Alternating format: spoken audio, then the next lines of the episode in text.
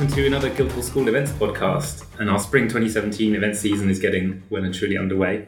Um, so we're going to be discussing the first drama production of this term, which is Herons, written by Simon Stephens.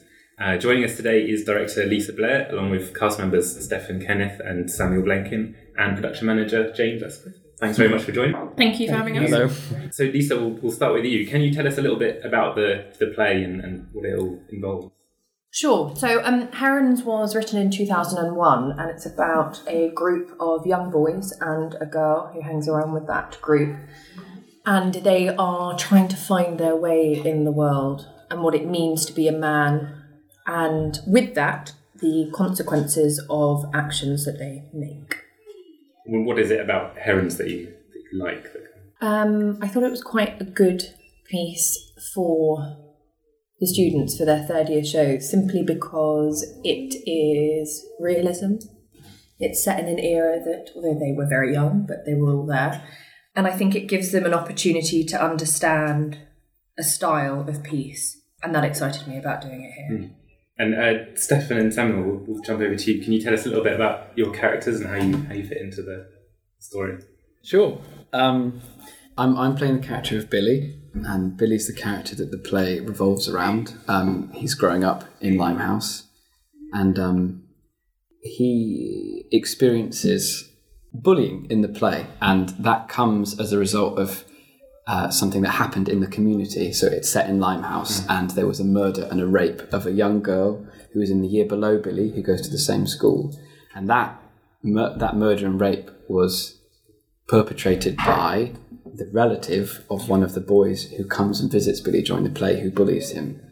And so, as the play goes on, it's revealed why why Billy chooses this place and why they come and visit him, and how because Billy's dad saw this murder and reported it to the mm. police, how he has become, in in their eyes, the boys, a figure of Hate. yeah, a figure of of, of someone someone who, who should be hated and, mm. and should be looked down upon, and they take that anger out on Billy, Okay. who is younger and vulnerable in his ways. That's Yeah. that's me. And I'm playing the boy who comes along and is the relative of the elder generation of boys mm. who committed the crime Okay. a year before this play began.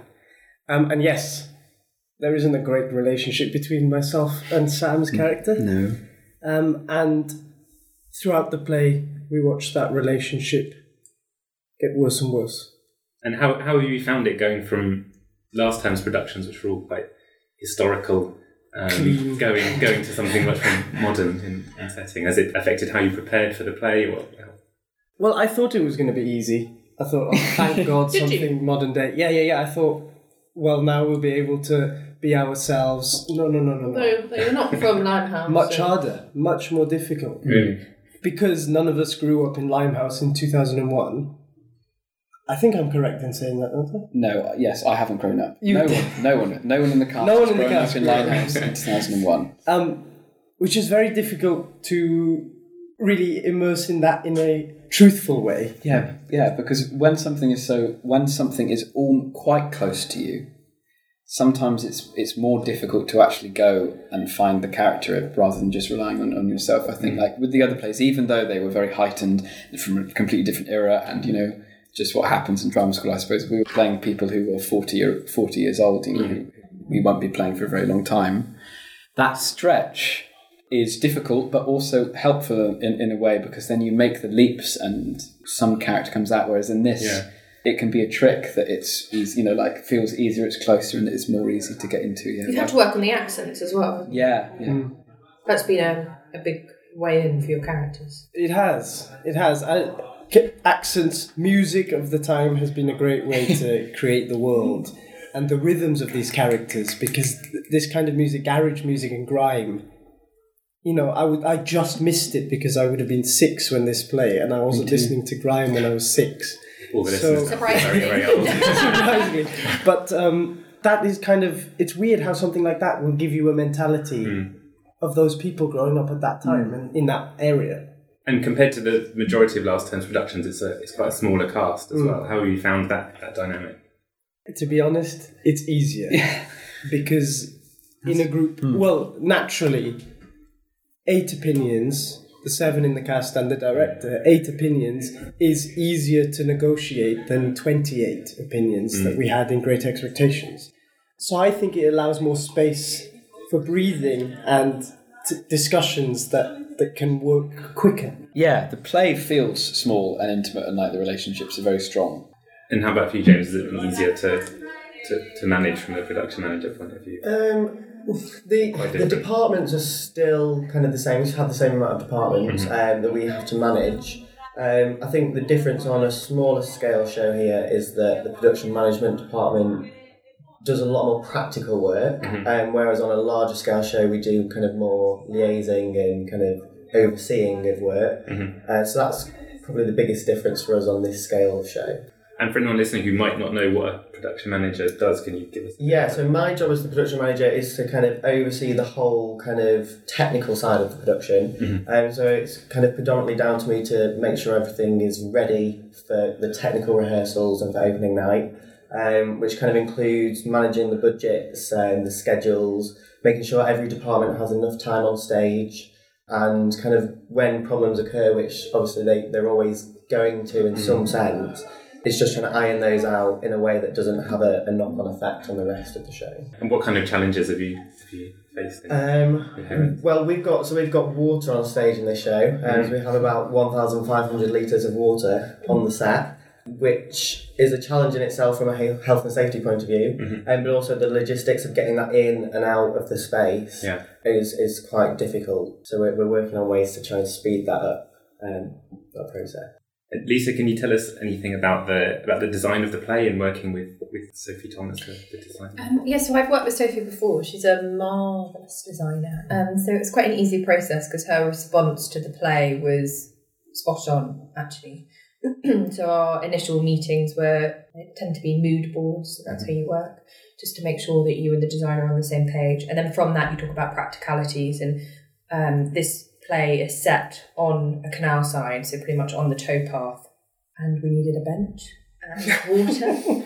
Um, and other than that, really everything else was left uh, for Sophie to design. So she's created a brilliant space for the actors to play on with different levels and railings, for example, at the back.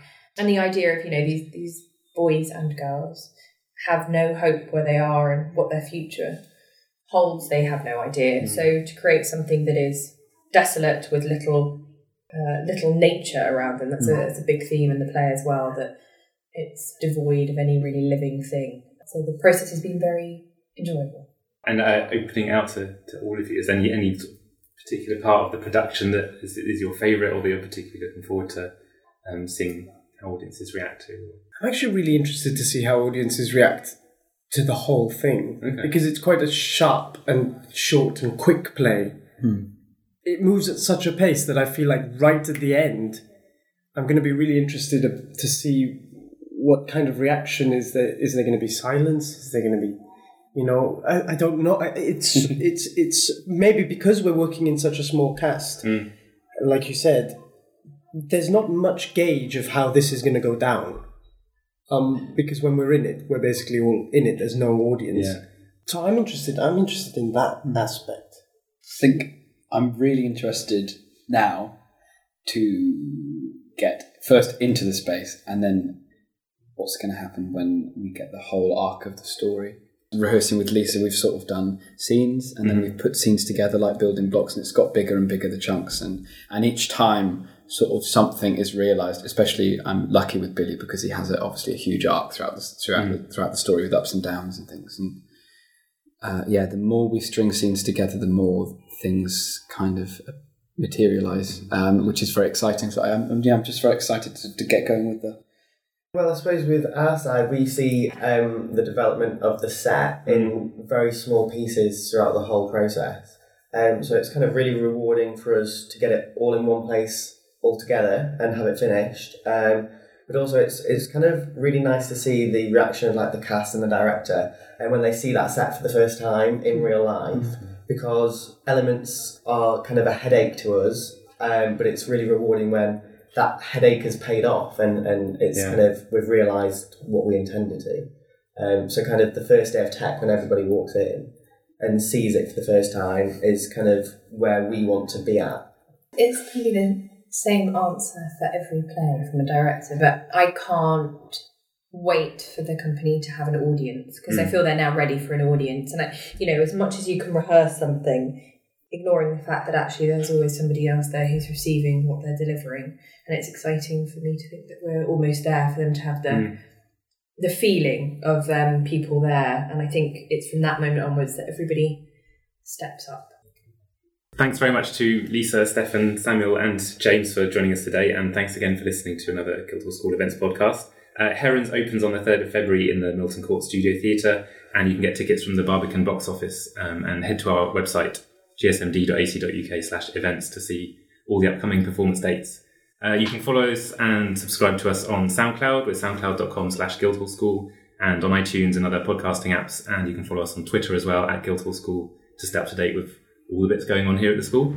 Thanks very much for listening and thanks for joining me today. Thank you very much. Thank you.